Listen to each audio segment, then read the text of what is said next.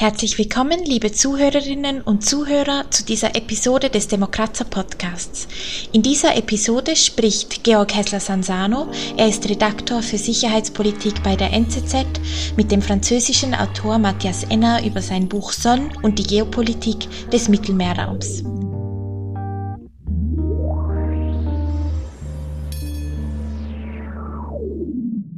Was kann Literatur um geopolitische, gesellschaftliche oder auch historische Zusammenhänge zu erfassen. Diese Frage steht im Zentrum einer Idee, die heute Abend vielleicht ihren Ausgangspunkt hat. Eine Serie in der NZZ, in der Neuen Zürcher Zeitung, mit Gedanken von Literatinnen und Literaten, Filmemacherinnen, Filmemachern und anderen Künstlerinnen über die tiefer liegenden Kräfte, die das geopolitische Gefüge bewegen. Und das bewegt sich ja zurzeit sehr stark, diesen Sonntag haben wir wieder ähm, einen Mosaikstein mehr erlebt, den wir vor einem Jahr noch nicht für möglich gehalten hätten, nämlich die Entführung dieses ähm, Ryanair-Flugzeugs ähm, über den weißrussischen Luftraum. Unser Gespräch, unsere Gedanken heute Abend bilden den Rohstoff einer journalistischen Form zur Achtung, großes Wort, Welterklärung. Denn diese Welt, in der wir leben, hat Erklärungsbedarf. Die Verhältnisse entwickeln sich derart rasch, dass alle Weißbücher und sicherheitspolitischen Berichte schon bei der Veröffentlichung veraltet sind. Ich begrüße ganz herzlich Matthias Ennar aus Frankreich angereist heute und ich begrüße auch Sie, liebe Gäste, liebe Freundinnen und Freunde. Wir bilden eine spannende Gruppe heute Abend. Ich freue mich auf Ihre aktive Beteiligung zwischen Rufe und zwischen Fragen sind durchaus erwünscht in einem Demokratieforum. Heute Abend reden wir also über Geopolitik und Literatur. Wir fokussieren auf La Sonne, eine Ilias unserer Zeit, wie der Figaro 2008 geschrieben hat.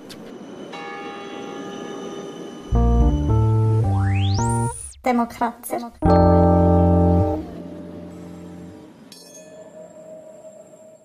Matthias Ennar wird die Textstellen auf Französisch vortragen damit wir die Kraft der Originalsprache spüren und wir werden bereits jetzt eine erste Textstelle hören, um zu spüren, wie sich dieses Werk anfühlt. Le pont de Lodi sur l'Adda ne doit pas être loin. Au cours de la première campagne d'Italie, peu avant de se rendre en Égypte, lui aussi Bonaparte y combattit. Bonaparte, peut-être le plus grand soldat de Méditerranée avec Hannibal et César, le sombre Corse aimé de Zeus, faisait face à mes ancêtres croates servant sous les Autrichiens, bien rangés devant le pont sur l'autre rive de l'Adda. Douze mille soldats, quatre mille cavaliers avec leurs canons, leurs lourds fusils aux interminables baïonnettes et leur musique militaire. Napoléon met la main à la pâte. Il aime pointer les pièces. Il a été artilleur. Il est auprès de ses hommes. Il leur insuffle courage et détermination, comme Athéna aux Grecs.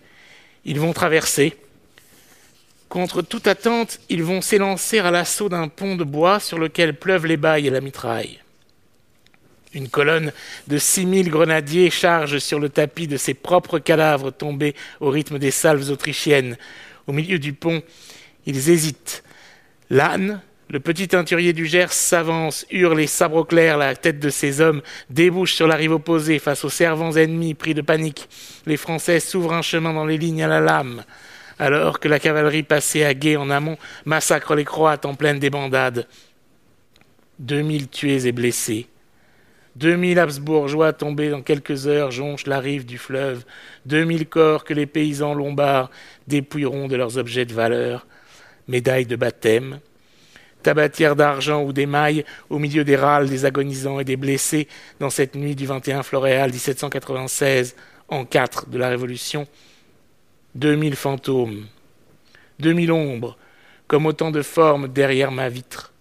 Les peupliers, les cheminées d'usine, nous nous dirigeons vers le pot. La campagne se fait plus sombre. La grande armée, qui ne s'appelle pas encore ainsi, entre dans Milan le lendemain de la bataille du pont de Lodi. Le capitaine, le petit caporal est né. Le mythe est en marche. Bonaparte poursuivra son aventure jusqu'en Russie, en passant par l'Égypte.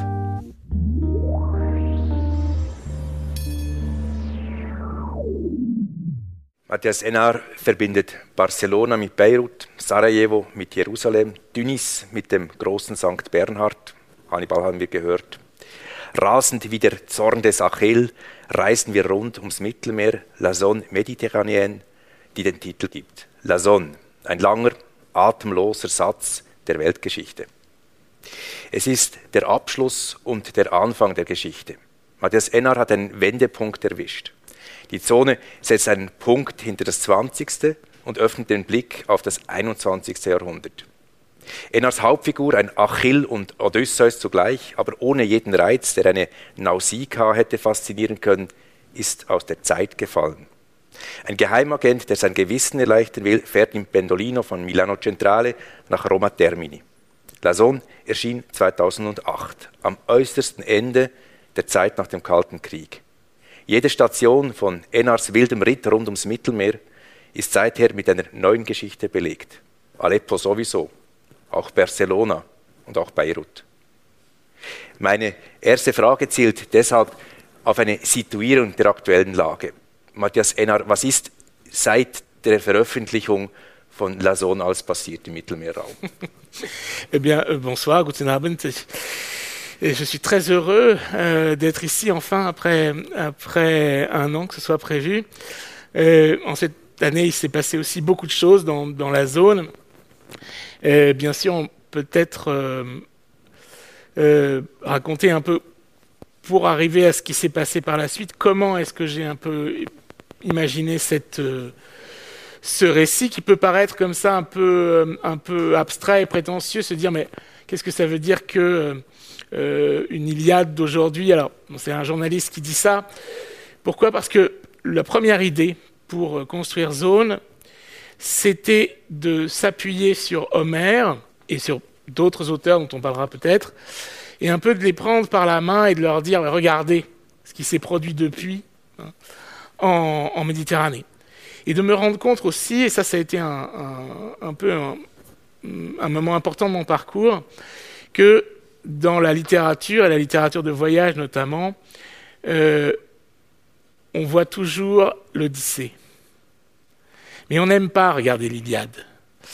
C'est un peu une des questions de notre temps de nous dire pourquoi est-ce qu'on ne regarde pas l'Iliade en face, à part pour le mythe. Hein pourquoi est-ce qu'on ne regarde pas justement l'éternel de, de, la guerre dans le bassin méditerranéen depuis finalement notre premier texte? C'est-à-dire que finalement la littérature européenne que nous chérissons et dont nous construisons l'histoire, elle commence hein, par un affrontement guerrier des plus terribles. Et, prendre conscience pour moi de, ça, pour moi, ça a été vraiment euh, essayer de, remettre ensemble et de décoder un peu toutes ces vagues hein, d'aller et venue. Vous savez que dans le dans l'Iliade d'Homère, le, le, le, principe c'est on avance vers Troie, et puis on recule, hein, et puis on avance, et puis il y a des épisodes, et ainsi de suite.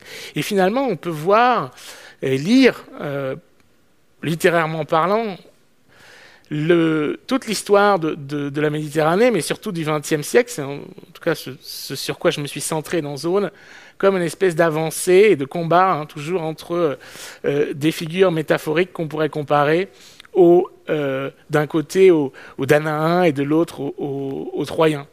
Donc c'est comme ça pour moi que, c'est pensé cette, euh, cette zone qui est faite justement d'aller-retour dans la Méditerranée et de juxtaposition. Peut-être la, la, question de cette de cette structure qu'a commencé à, évoquer euh, Georg, qui mélange des choses dans le temps, euh, c'est de juxtapositionner, juxtaposer les événements pour les faire parler l'un avec l'autre, en relation. Une espèce de forme de miroir.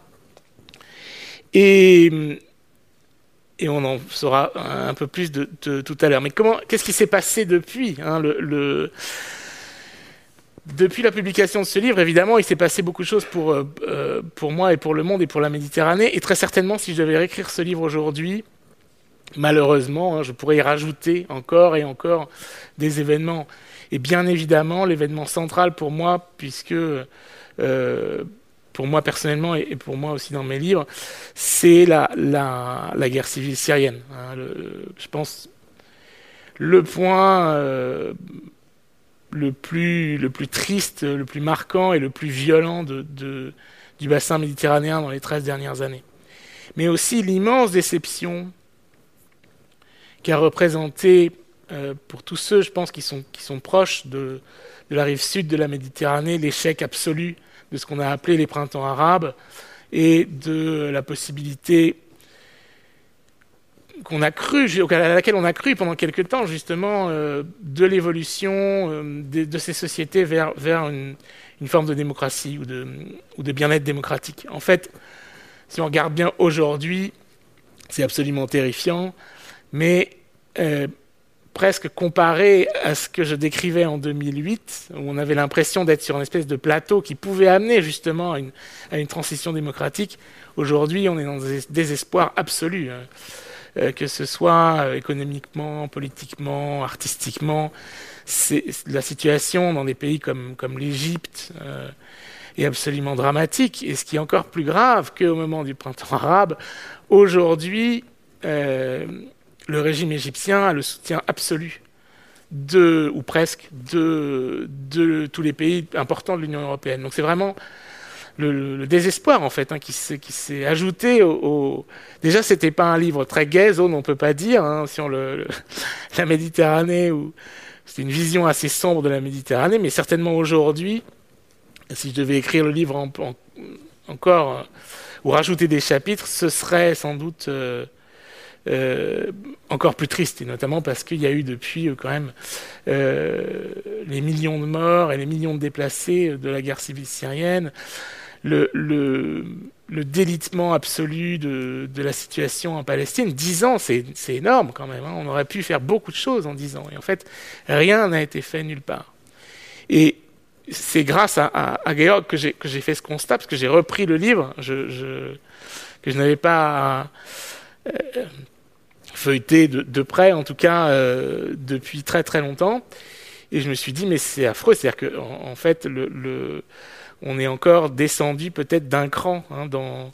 Alors évidemment, toujours euh, avec des, moments d'espoir, mais on, a quand même franchi encore des, pas dans, l'horreur de la Méditerranée que je, je, je pensais jamais à l'époque euh, que je pourrais avoir un jour à écrire ça.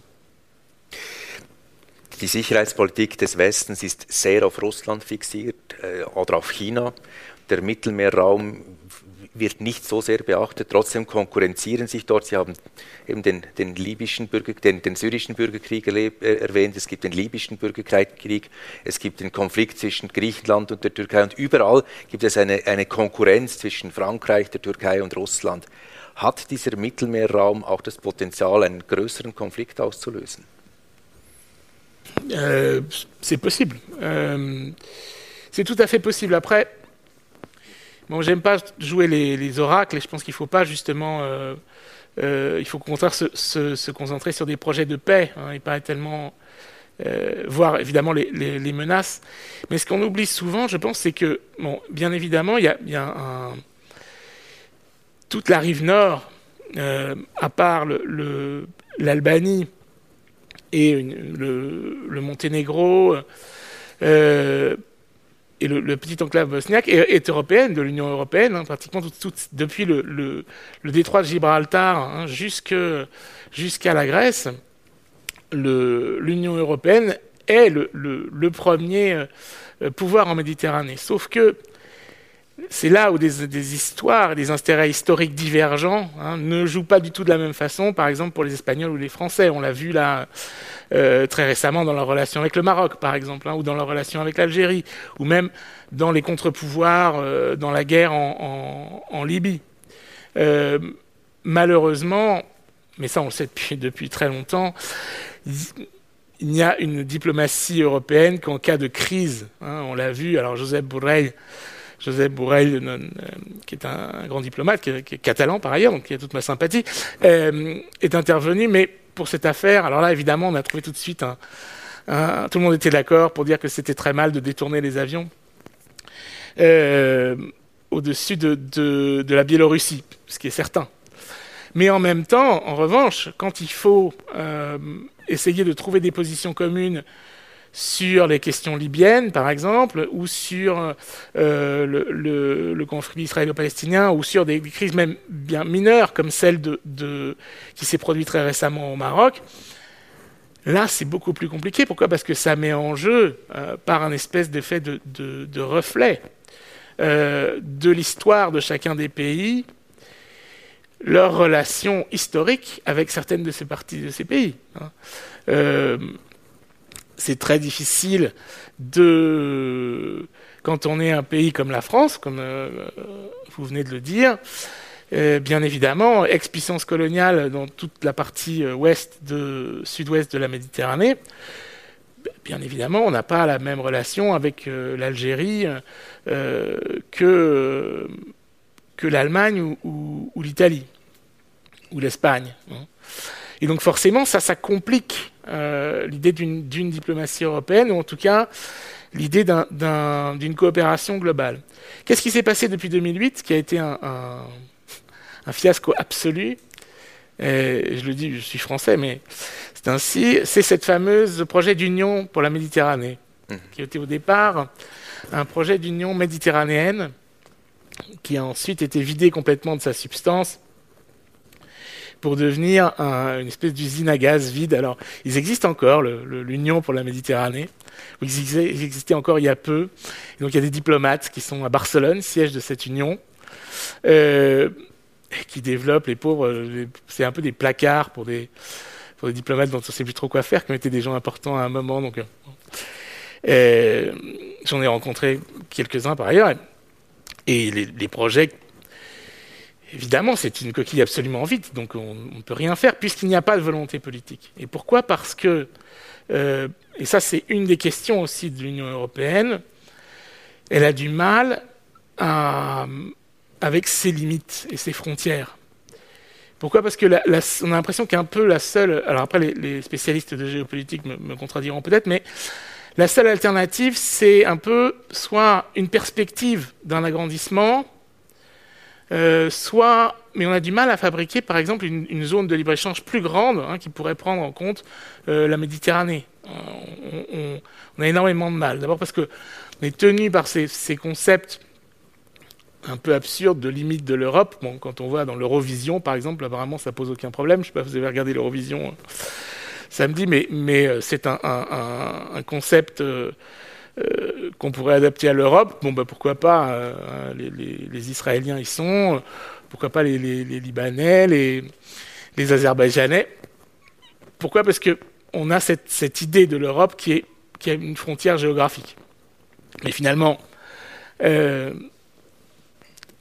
moi, ce qui me fascine dans cette idée, c'est qu'on oublie qu'Europe, hein, le nom, euh, Europa, c'est, elle est de, c'est une, nymphe de Tyr, une princesse de, de, de Tyr au Liban, qui est enlevée par Zeus sur les côtes libanaises.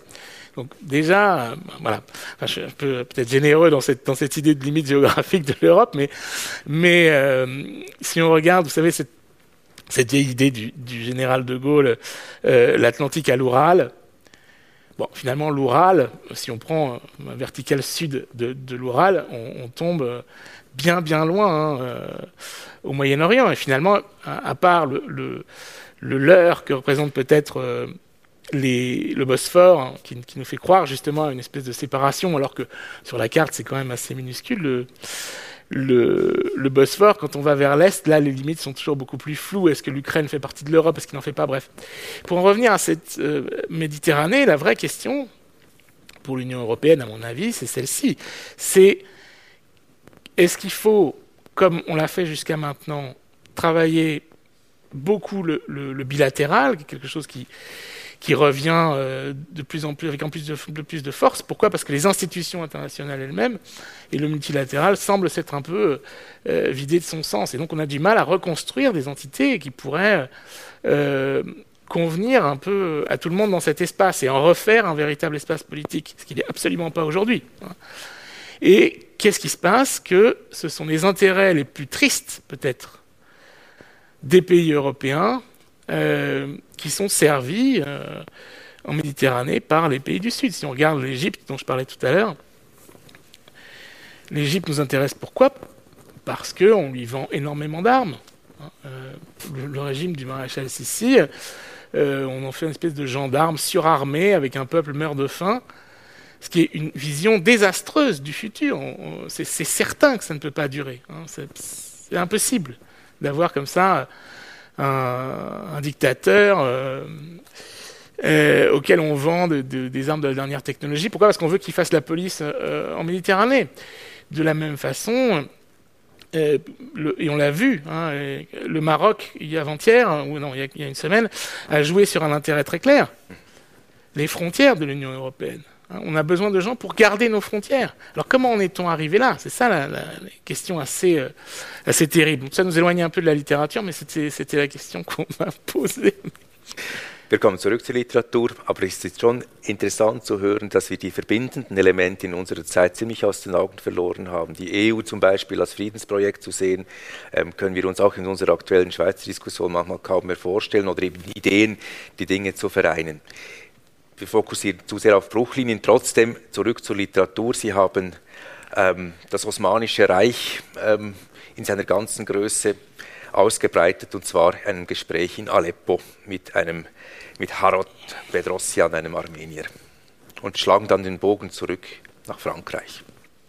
Harod, Harod me racontait, devant un verre d'arak dans les fauteuils en cuir patiné de l'hôtel Baron, la mise à mort des Arméniens et comment la communauté d'Alep, présente dans la ville depuis les croisades, avait été rançonnée, mais plus ou moins épargnée.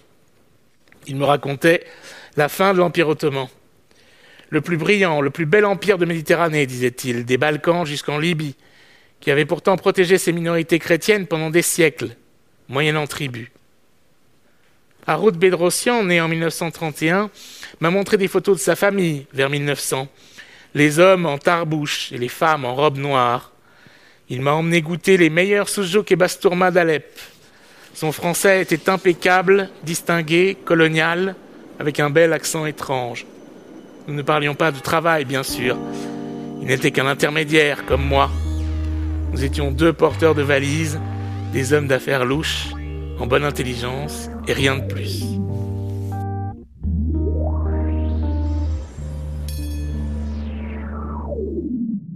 Eigentlich, wenn Sie die Geschichten erzählen, erzählen Sie eben Geschichten, die zusammenhängen. Sie erzählen Sarajevo, Aleppo, Jerusalem, es hängt bei Ihnen alles zusammen.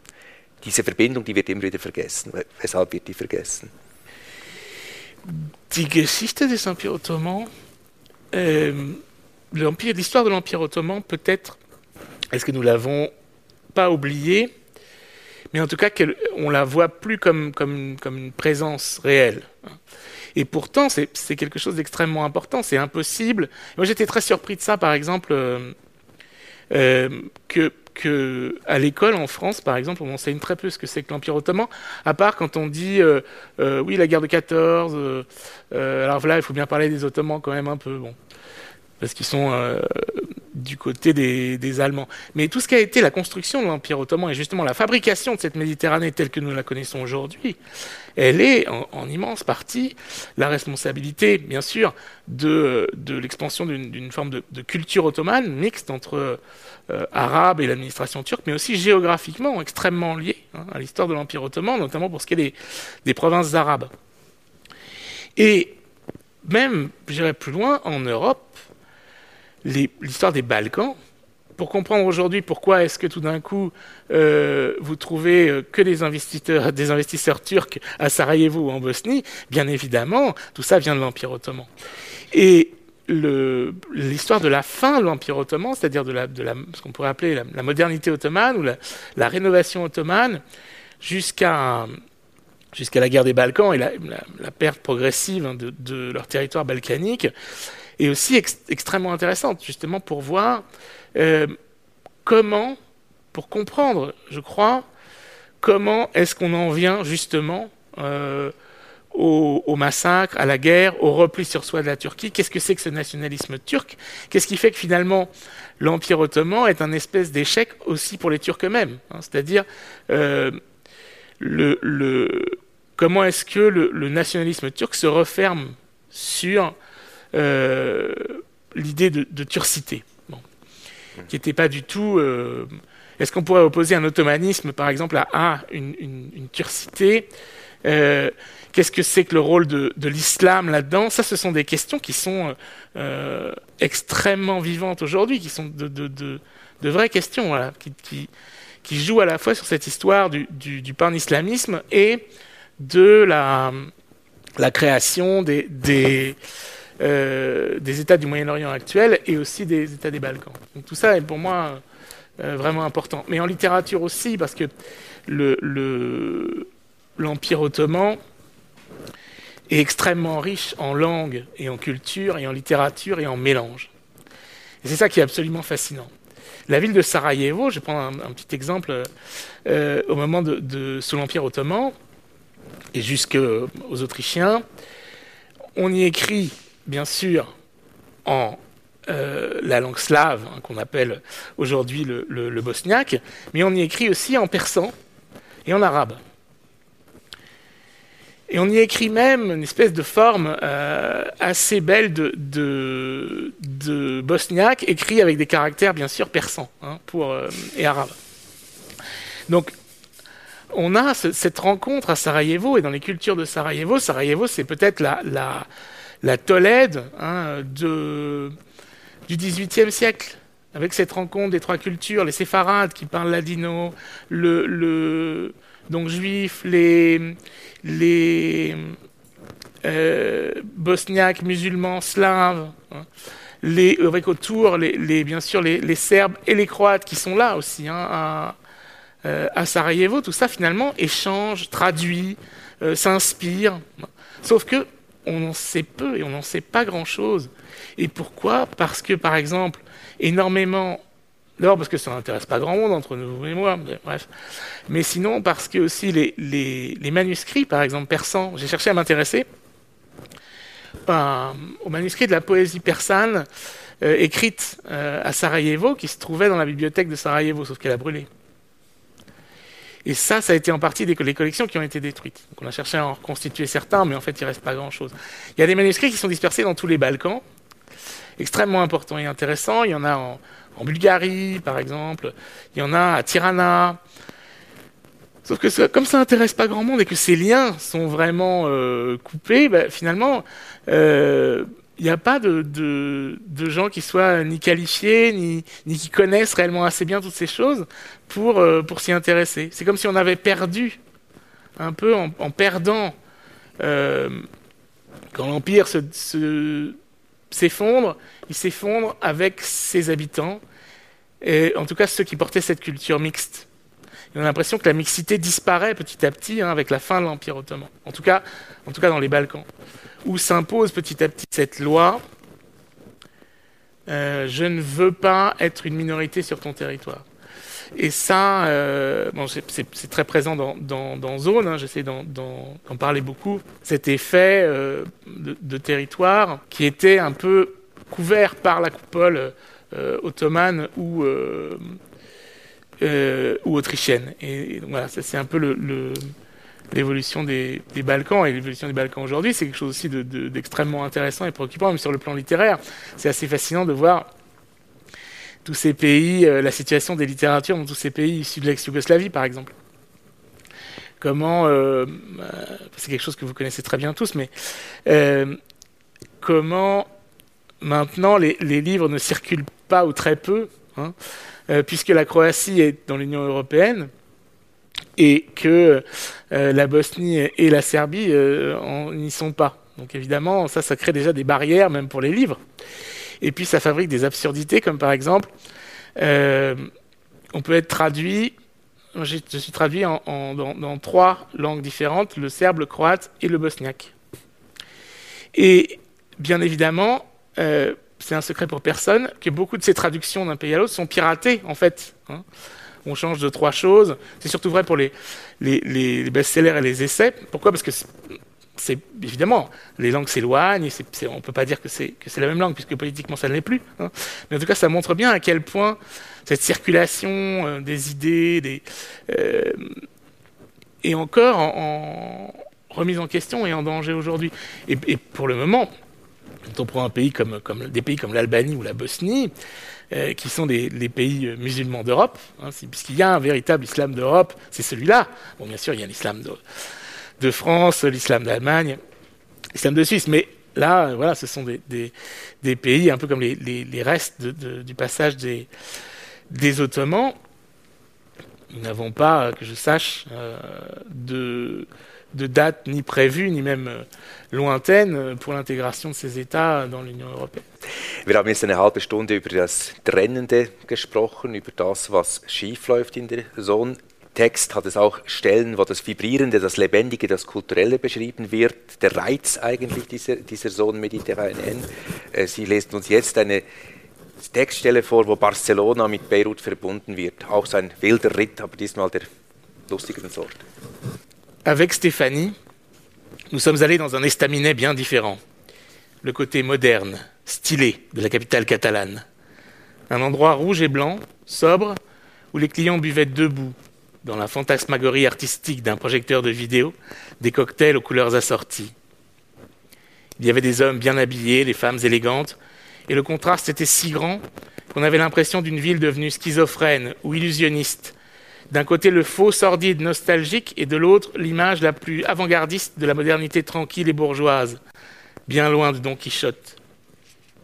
Les deux aspects, tout aussi artificiels l'un que l'autre, me semblait-il. L'identité de Barcelone doit se trouver cachée quelque part entre ces deux images, comme Beyrouth. De l'autre côté exactement de la zone se balançait à l'infini entre modernité rutilante et pauvreté belliqueuse, reflet, Symétrie de Barcelone sur l'axe central de l'Italie, la Méditerranée pliée en deux, les ports de l'Est et de l'Ouest se recouvrent exactement. À Beyrouth, quand j'y allais en mission, nos types de l'ambassade m'emmenaient souvent dans une boîte de nuit au nom étrange de BO-18, un hangar derrière le port dans le quartier de la Quarantaine, où avait lieu, où avait eu lieu un des premiers massacres de la guerre civile. En janvier 76, les phalangistes avaient passé par les armes les Palestiniens d'Intissar et les Kurdes qui habitaient ce camp putrescent coincé entre les containers des docks et la décharge municipale. Et c'est à l'endroit précis de la boucherie que le propriétaire avait ouvert son établissement, où rugissait une alternance agréable de musique internationale et de pop arabe.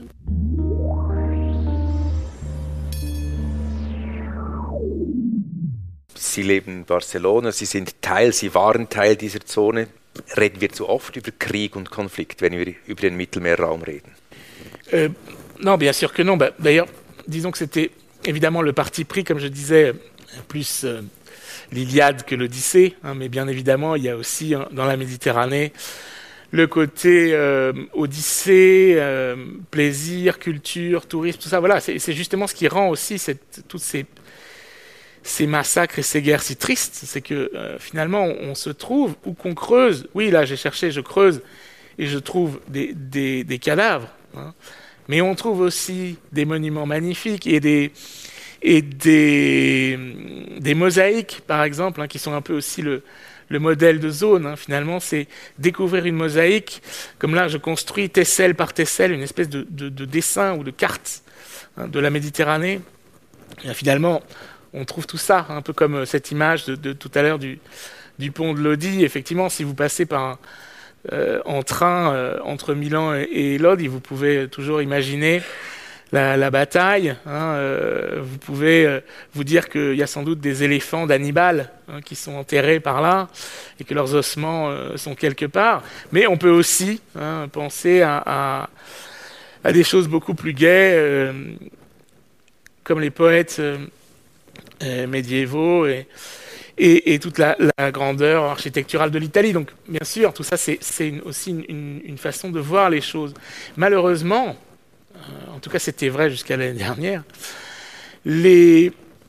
et ça, c'est quelque chose aussi de très politique, hein, euh, toutes ces grandes métropoles méditerranéennes cherchent à donner bien plus, bien sûr, l'image du, du, palmier et du, du, tourisme et du bar et de, et de la fête qu'autre chose.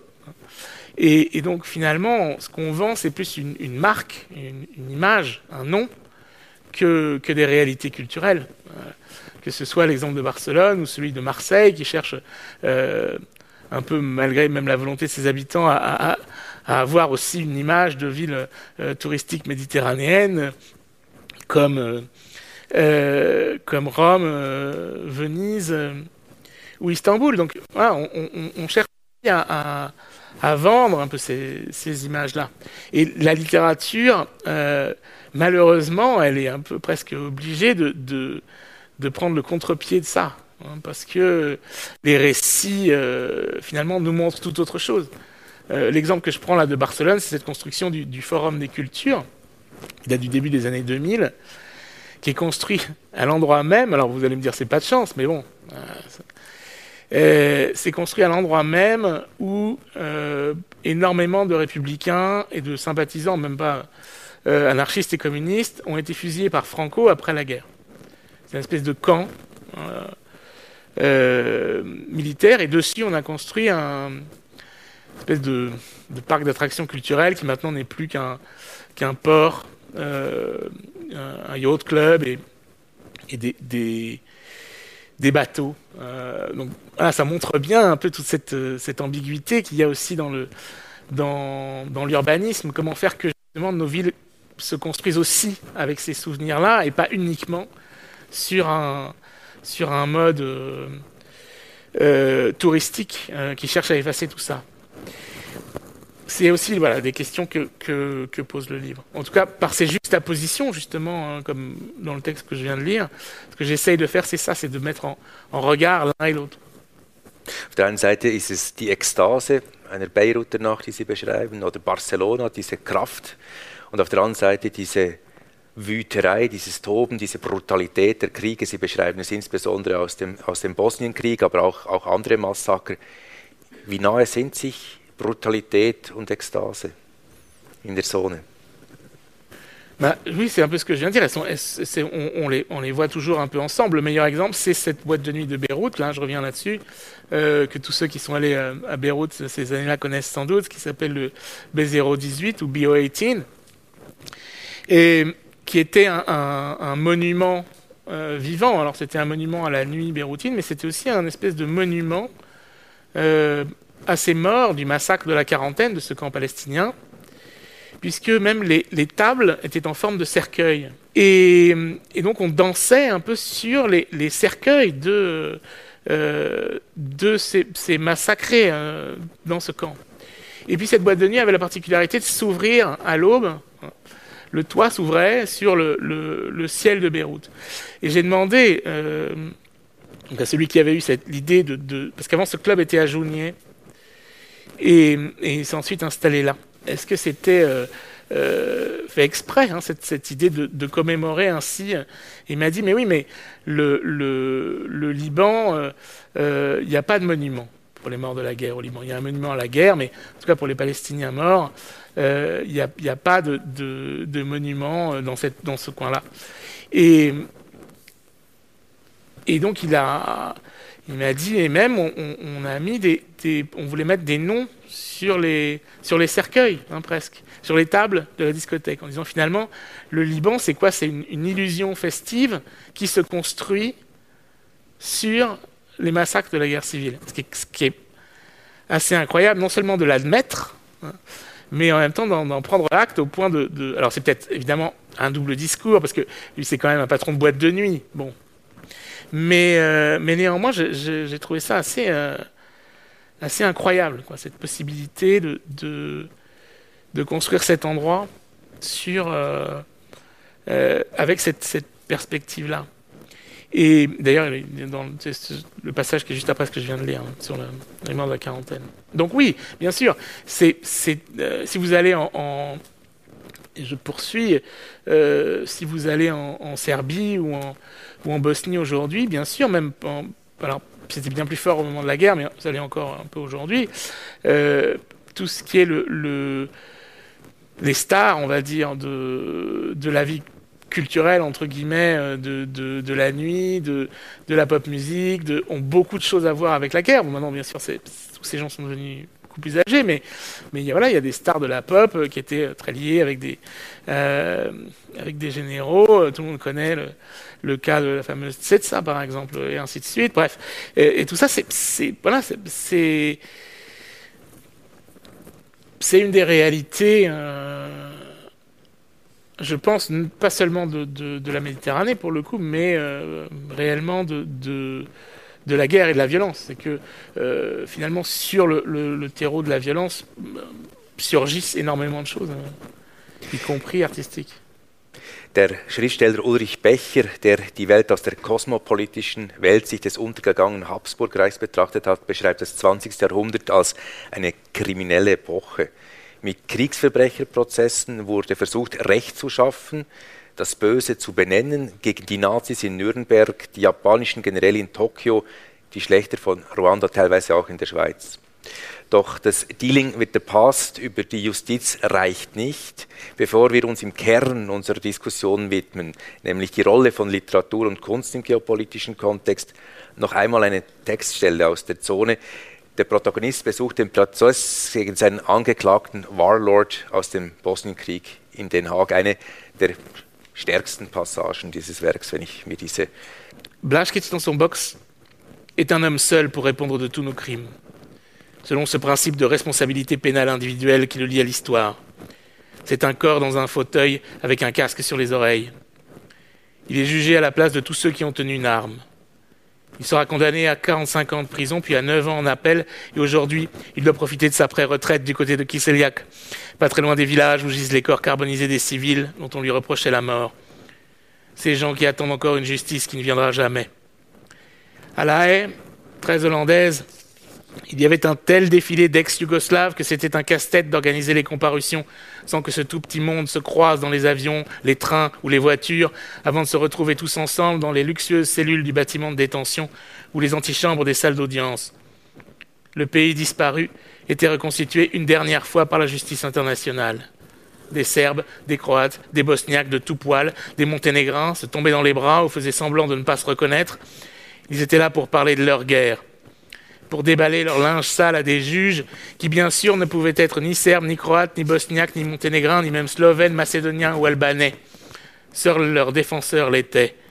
Et cette communauté internationale qui les jugeait indirectement regardait d'un œil lointain tous ces barbares aux noms imprononçables.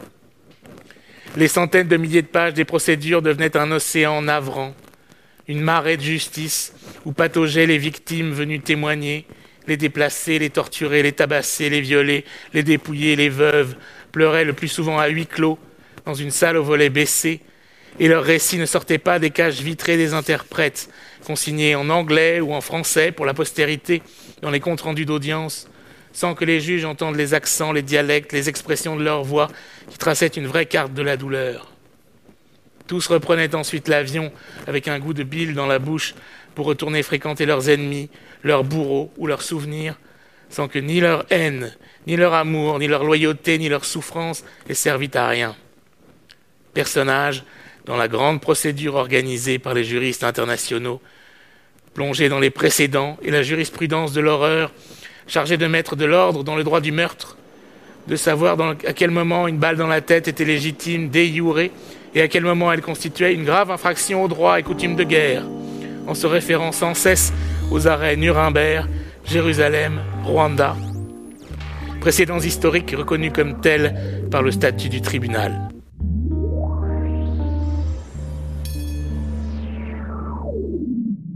Ihr Protagonist ähm, überlegt sich dann, wie er selber Auskunft geben würde, wie er das ähm, wie er Unerklärbare erklären würde und sagt dann, er, er würde weit zurückgehen zu den verängstigten Menschen in der Frühgeschichte. Er würde zur Entführung der Helena gehen, zu Hektors Tod, zur Belagerung von Troja, zu Aeneas, der an der Küste von Latium äh, ähm, landet, und zu den Römern und dem Raub der Sabinierinnen. Also er landet dann eigentlich bei der, bei der Literatur. Sie bringen hier eben die Literatur und die Mythen ins Spiel und eigentlich sind unsere Frühwerke, die Ilias insbesondere oder auch die Aeneas, sind ähm, Verherrlichung von Kriegsverbrechen.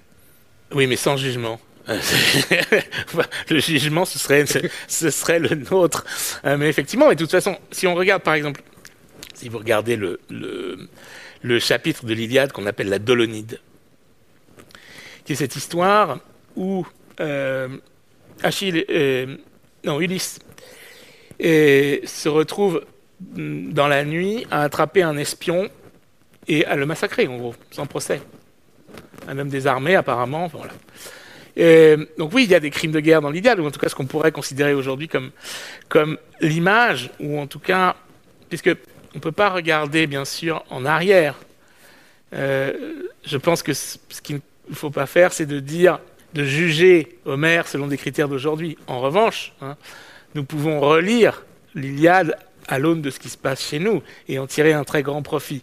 Mais on ne peut pas évidemment euh, peut-être revenir en arrière sur euh, et penser euh, l'Énéide et l'Iliade en termes euh, juridiques contemporains. Ça, ça, ça ferait pas, ça ferait pas grand sens. Hum, et ce qui est sûr, c'est ce qui est passionnant pour moi, et je reviens toujours à cette idée de, juxtaposition. Hein. c'est non seulement de dire voilà comment on en est arrivé là, de retracer un peu une, histoire, un, enchaînement de récits, hein mais en même temps, oui, de, de, créer des, des, des, frictions. Hein, parce que oui, c'est peut-être euh, euh, triste de se dire que euh, y a encore et toujours des, des, affrontements entre des gens qui se pensent possesseurs du bien et d'autres qui se croient exactement de la même façon possesseurs d'un autre bien et ainsi de suite et, qui, et qui en viennent à l'extrême violence, à la violence de guerre. Euh, dans des circonstances qui nous semblent à la fois extrêmement semblables et toujours différentes. Et ça, c'est quelque chose qu'on retrouve dans la littérature, c'est que finalement, l'homme dans la guerre, euh, l'homme qui souffre, euh, l'homme qui justement ou les, civils hein, qui sont détruits, brisés, tués, massacrés, mais finalement ils sont ils sont toujours identiques. Et la première trace qu'on en a, c'est justement dans l'Iliade. Il y a des, gens qui ont soutenu que Homère était médecin. Et pourquoi? Parce que ses descriptions des effets des armes sur les corps sont extrêmement précises. Et, oui, ça, veut dire que la, littérature de guerre, elle existe. Pourquoi? Parce que c'est justement cette position de, la destruction des corps dans la guerre qui se poursuit, alors évidemment de façon différente, mais, en tout cas qui est une espèce de, long traîne, hein, de long deuil äh, extrêmement violent äh, au cours des siècles. Eine letzte Frage, meine, meine Kernfrage, die daraus resultiert, was soll Literatur, was kann Literatur für einen Beitrag leisten, um die tieferen Kräfte der Geopolitik und des menschlichen Wesens zu erfassen Nix. Non. euh, c'est une question très, très terrible, hein, au sens premier du terme, qui fait peur en tout cas. Parce que si la réponse était rien, euh, qu'aurions-nous fait hein, Que vaudraient toutes ces heures passées sous la lampe euh, tous, ces textes que nous accumulons À quoi serviraient-ils Donc bien sûr, je ne peux pas répondre non à cette question. Après, ce que je ne sais pas, c'est comment, de quelle façon. Euh, mais je sais qu'il y a un espace, en tout cas, qui est celui qui se fabrique entre le livre et le lecteur. Et à mon avis, c'est dans cet espace que se jouent justement les possibilités du changement. Alors ça ne veut pas dire que... Euh, parce que la littérature, elle a non seulement une fonction qui vient du témoignage, c'est-à-dire qu'on raconte, mais elle permet de, de remettre en jeu, hein, justement, et au-delà du, du, témoignage, pour remettre en mouvement euh, des récits, euh, des personnages, qui vont susciter un, un effet littéraire, mais aussi quelque chose, je pense, de l'ordre de la réflexion euh, chez, le, chez le lecteur. Mais malheureusement, euh, on a beau euh, écrire des livres, puis toujours, ça n'a pas stoppé les guerres. Hein. Mais en revanche, on peut avoir une, attitude, et ça c'est ça qui me, passionne, moi, c'est d'essayer de, de, lutter contre... je pense que ce qui est dangereux, ce sont toutes les positions hégémoniques ces positions de cette violence invisible qu'est la domination. La domination coloniale, par exemple, la domination économique, la domination linguistique. Et c'est ces situations-là aussi que la littérature peut combattre, en justement faisant naître des textes dans des langues différentes, avec des façons d'écrire différentes, avec des récits différents, à donner d'autres versions des récits que nous connaissons. Et ça, à mon avis, c'est une des possibilités qui enfin, ou un des liens qui, pour moi, sont les plus, les plus intéressants et les plus importants en, matière de littérature. Par exemple, euh, la langue arabe. Aujourd'hui, c'est une situation très triste, hein, euh, aujourd'hui, il y a extrêmement peu de, lecteurs ou de maisons d'édition euh, dans le monde arabe. Alors pas qu'on publie peu de livres, Mais si on compare au nombre de, millions d'habitants que représente le monde arabe, disons que le ratio est, extrêmement bas du nombre de livres qui se vendent par rapport à la population. Et on ne sait même pas le nombre de livres qui se lisent réellement. Après, euh, le nombre de livres qui s'exportent aussi est extrêmement faible. C'est-à-dire qu'on traduit très peu de littérature arabe. Et quand dis littérature arabe, regardez, je prends un monde quand même gigantesque hein, qui va du Maroc euh, jusqu'au Golfe Persique. Eh bien, ce monde, on ne l'entend pas, hein, on ne le lit pas, ou, très peu.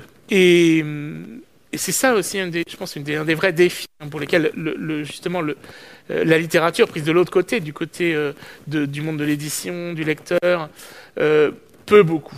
C'est que euh, on peut justement, en, faisant entendre un peu ces voix hein, qui viennent du, très différentes, très diverses, du monde arabe et en les diffusant plus euh, en Europe ou ailleurs, bien évidemment changer un peu le monde et notre monde et nos relations avec lui. Donc c'est vraiment extrêmement, je pense, euh, important. Et si la littérature peut quelque chose, c'est justement dans cette alliance entre celui qui écrit et celui qui lit.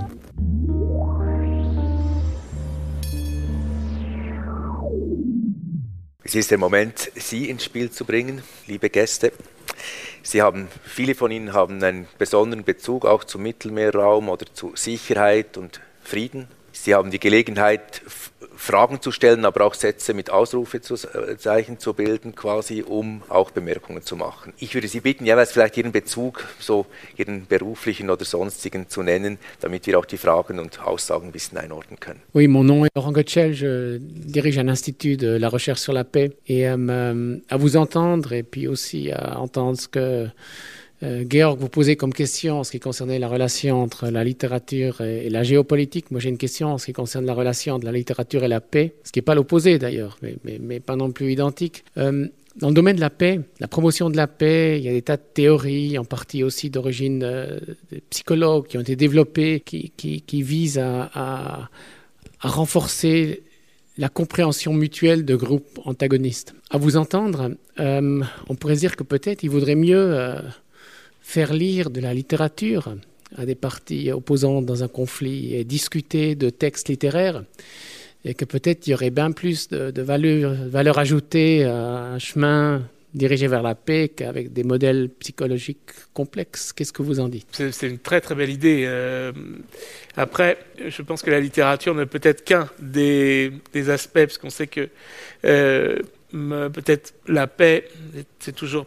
Euh, un ensemble de, de, facteurs. Euh, mais oui, effectivement, peut-être dans le travail, euh, moi je me suis intéressé à, d'ailleurs j'en parle un peu dans, dans Zone, à la communauté de Sant'Egidio, euh, qui ont beaucoup fait pour la paix. Depuis pourtant un, un, point de vue, enfin un point de vue, un, point de départ, on pourrait dire, c'est une communauté donc euh, catholique dont on pourrait dire euh, que forcément ils sont euh, extrêmement partie prenante comme catholiques et que donc ils pourraient ne, pas être à même de travailler pour la paix. Pourtant, ils ont obtenu des résultats absolument, parfois absolument extraordinaires. Qu'est-ce qu'il y a de mystérieux dans ces, dans ces questions pour moi, hein, qui ne suis pas du tout un, spécialiste de la paix C'est à quel moment est-ce que le, texte intervient?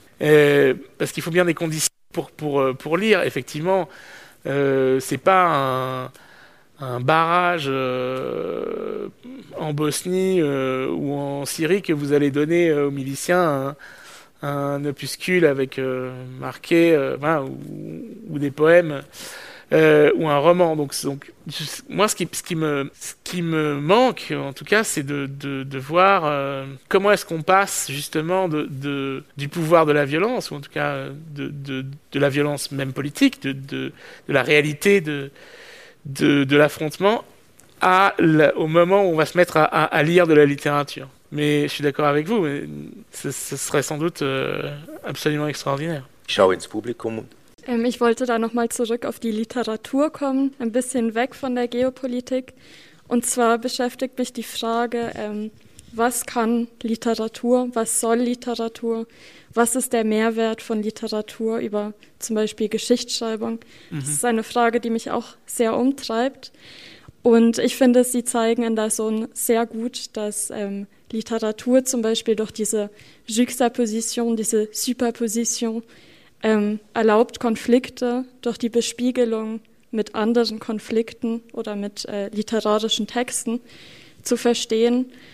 Und äh, ich wollte vielleicht auch noch ergänzen, dass Literatur gerade durch diese, ähm, durch das Exemplarische, also durch, das, äh, durch diese Exemplarität einzelner Geschichten ähm, auch die Entmenschlichung zeigen kann, die Konflikte auslösen können. Und dass vielleicht auch gerade durch die Zuspitzung, durch das Konzentrieren auf wenige Bilder, wenige Szenen, vielleicht so auch ein, oder auch vielleicht auch durch groteske Verzerrungen, ähm, unsere einerseits vielleicht Konventionen der Geschichtsschreibung, Konventionen der Konventionen, wie man einen Konflikt betrachtet, wie man darüber spricht, aufgebrochen werden können, vielleicht neu bewertet werden können und im Endeffekt den Leser auch viel mehr, viel näher an diese Fragen heranbringt. Aber danke auf jeden Fall für die klugen Überlegungen. Euh, oui, je suis, tout, je suis, tout, à fait d'accord. Mais après, il y a une vraie question qui est aussi, on ne peut pas toujours, euh, enfin, il faut pas, à mon avis, prendre la littérature toujours pour innocente, au sens où euh, toute la littérature ne va pas toujours dans le sens ni, de, ni du bien, ni de la morale, ni rien de tout ça. Euh, oui, évidemment. Et, donc la, d'abord la, littérature aussi, il faut lui rendre sa diversité. Hein, euh, dans, la forme, dans la réalité, dans ce que c'est que le roman, euh, la poésie. Et au XXIe siècle, aujourd'hui, justement, le roman peut tout. Le roman est le genre qui a un peu mangé tout. Et le roman peut absorber l'écriture historique, euh, le témoignage, l'enquête, euh, dans un ensemble mixte. Et finalement, c'est cette, cette mixité du genre romanesque qui est vraiment l'aboutissement de tout ce qui s'est produit au XXe siècle, qui donne aujourd'hui justement ces, ces, je pense, ces livres extrêmement euh, intéressants, ces, ces romans euh, qui, qui mettent en, jeu et en relation euh, des réalités même textuelles extrêmement diverses. Et notamment, euh, moi, ce qui, ce qui m'intéresse en ce moment, c'est justement aussi l'écriture de l'histoire. Aujourd'hui, tous les historiens pensent à ça, à comment est-ce qu'on écrit l'histoire, qu'est-ce que c'est que, que la fiction, parce que finalement, l'histoire, c'est une fiction. Euh, et après, qu'est-ce qui la sépare des autres? C'est une fiction au sens où c'est un récit. Et un récit avec euh, aussi euh, une partie euh, d'intuition et donc d'imaginaire. Enfin bref, il y a énormément de, catégories qui, ressemblent à celles du roman. Et, pour moi, c'est absolument passionnant que, de voir que des historiens aujourd'hui, qui ont une carrière en, histoire, euh, en arrivent finalement au récit littéraire. Et, et dans quelle modalité ils le font. Voilà.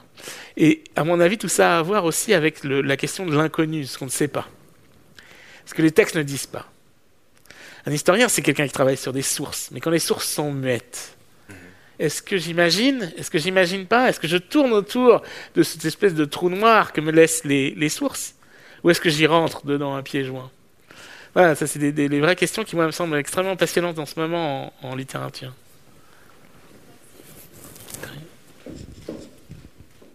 Urs Vögeli, ich arbeite für einen Think Tank zum Thema Sicherheits- und Geopolitik. Die Frage schließt da an, ab wann, also ich möchte es zugespitzt und, und kurz formulieren, ab wann wird Literatur selbst dann wieder zur Waffe oder zum Konflikt, Konfliktmittel, im Guten wie im Schlechten vielleicht als Verteidigung, quasi die Reflexion von eigenen Werten, das kann ja auch eine Verteidigungswaffe sein quasi, oder eben auch um eigene Narrative, eigene Deutungen dann auch zu bringen, wenn wir die großen geopolitischen Konflikte, die wir schon drin sind und die sich mehr herauskristallisieren, insbesondere mit China, ist das ein großes Thema, die Literatur, die Narrative, die immer mitschwingen, die, die über, über Jahrzehnte geprägt werden, wo Literatur ja dann sicher auch ein mächtiges, wenn ich es eben zugespitzt sagen darf, Mittel ist. Wie, wie sehen Sie diese Ambivalenz und eben ab wann wird Literatur selbst zur Waffe, zugespitzt gesagt? Oui, c'est justement de cette, de ambiguïté dont on parlait tout à l'heure, de cette possibilité. C'est-à-dire attention, il y a, autant de, littérature qu'il y a de, moments politiques et qu'il y a presque d'auteurs. Et quand on parle de ces constructions orientalistes, par exemple, qui concernent la vision qu'on a eue euh, de la Chine, euh, qui sont des constructions sur le, long terme, avec un immense ensemble, d'un corpus gigantesque de textes, en fait, quand on, plonge dans ce, corpus, on peut même toujours en tirer un ou deux qui disent Ah non, mais lui, il n'est pas comme ça. Il est plus ou moins. Euh, euh il a une, autre vision, par exemple, de, de des, Chinois, de, la Chine ou euh, de l'Iran ou de la Syrie. Mais en revanche, ce qui est sûr, c'est que l'ensemble de ces corpus correspondent à un moment d'histoire qui, qui, va avec toute une histoire des idées, qui va aussi avec une histoire politique. C'est-à-dire que l'histoire de l'orientalisme en littérature, c'est l'histoire de euh, la domination de l'Europe euh, sur l'Asie depuis euh, l'Empire ottoman jusqu'à la Chine. Voilà, c'est ça l'histoire aussi, une partie de l'histoire de la littérature du 19e siècle.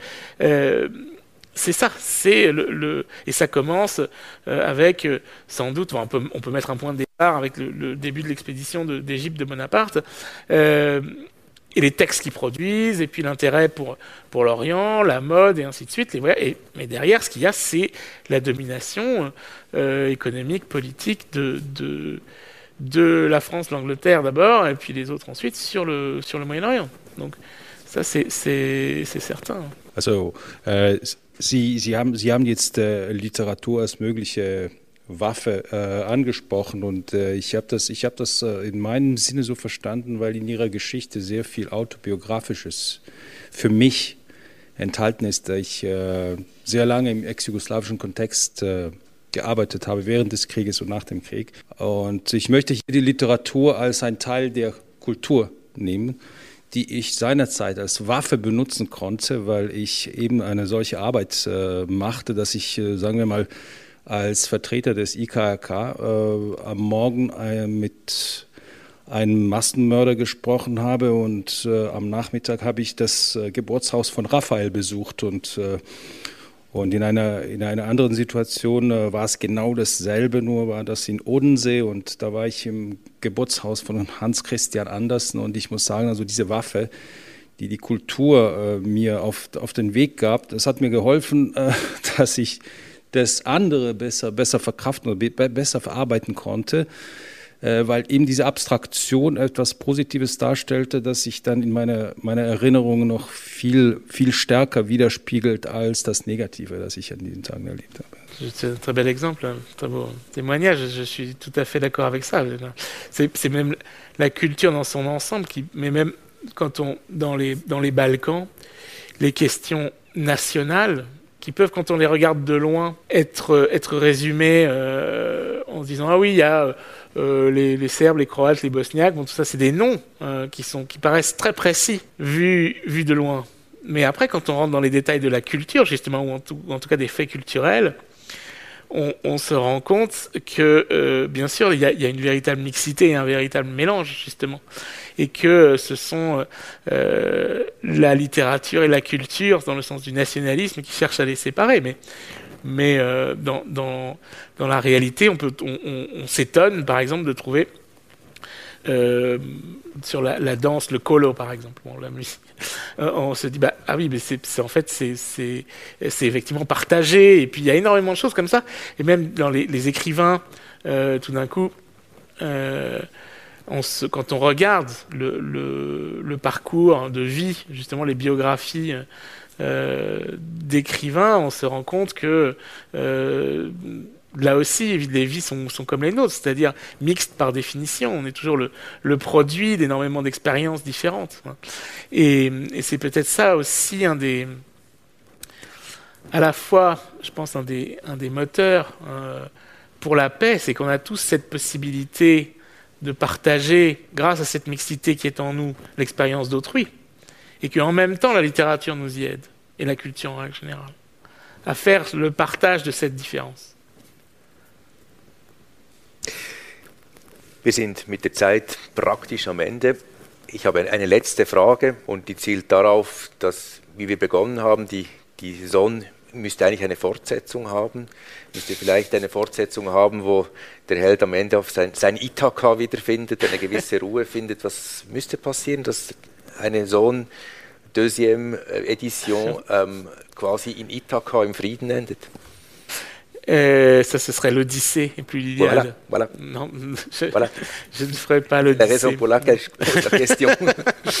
Je ferai l'Énéide plutôt. Pourquoi? Parce que, euh, juste une petite parenthèse même sur un, un mode peut-être plus, plus drôle, l'Odyssée, c'est quand même l'histoire de quelqu'un qui, fait, qui met 10 ans à rentrer chez lui.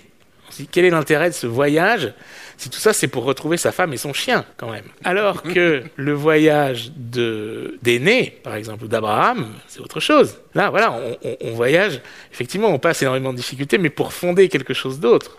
Donc voilà, je suis pas un grand ami d'Ulysse, je suis plus un, un ami d'aîné. voilà.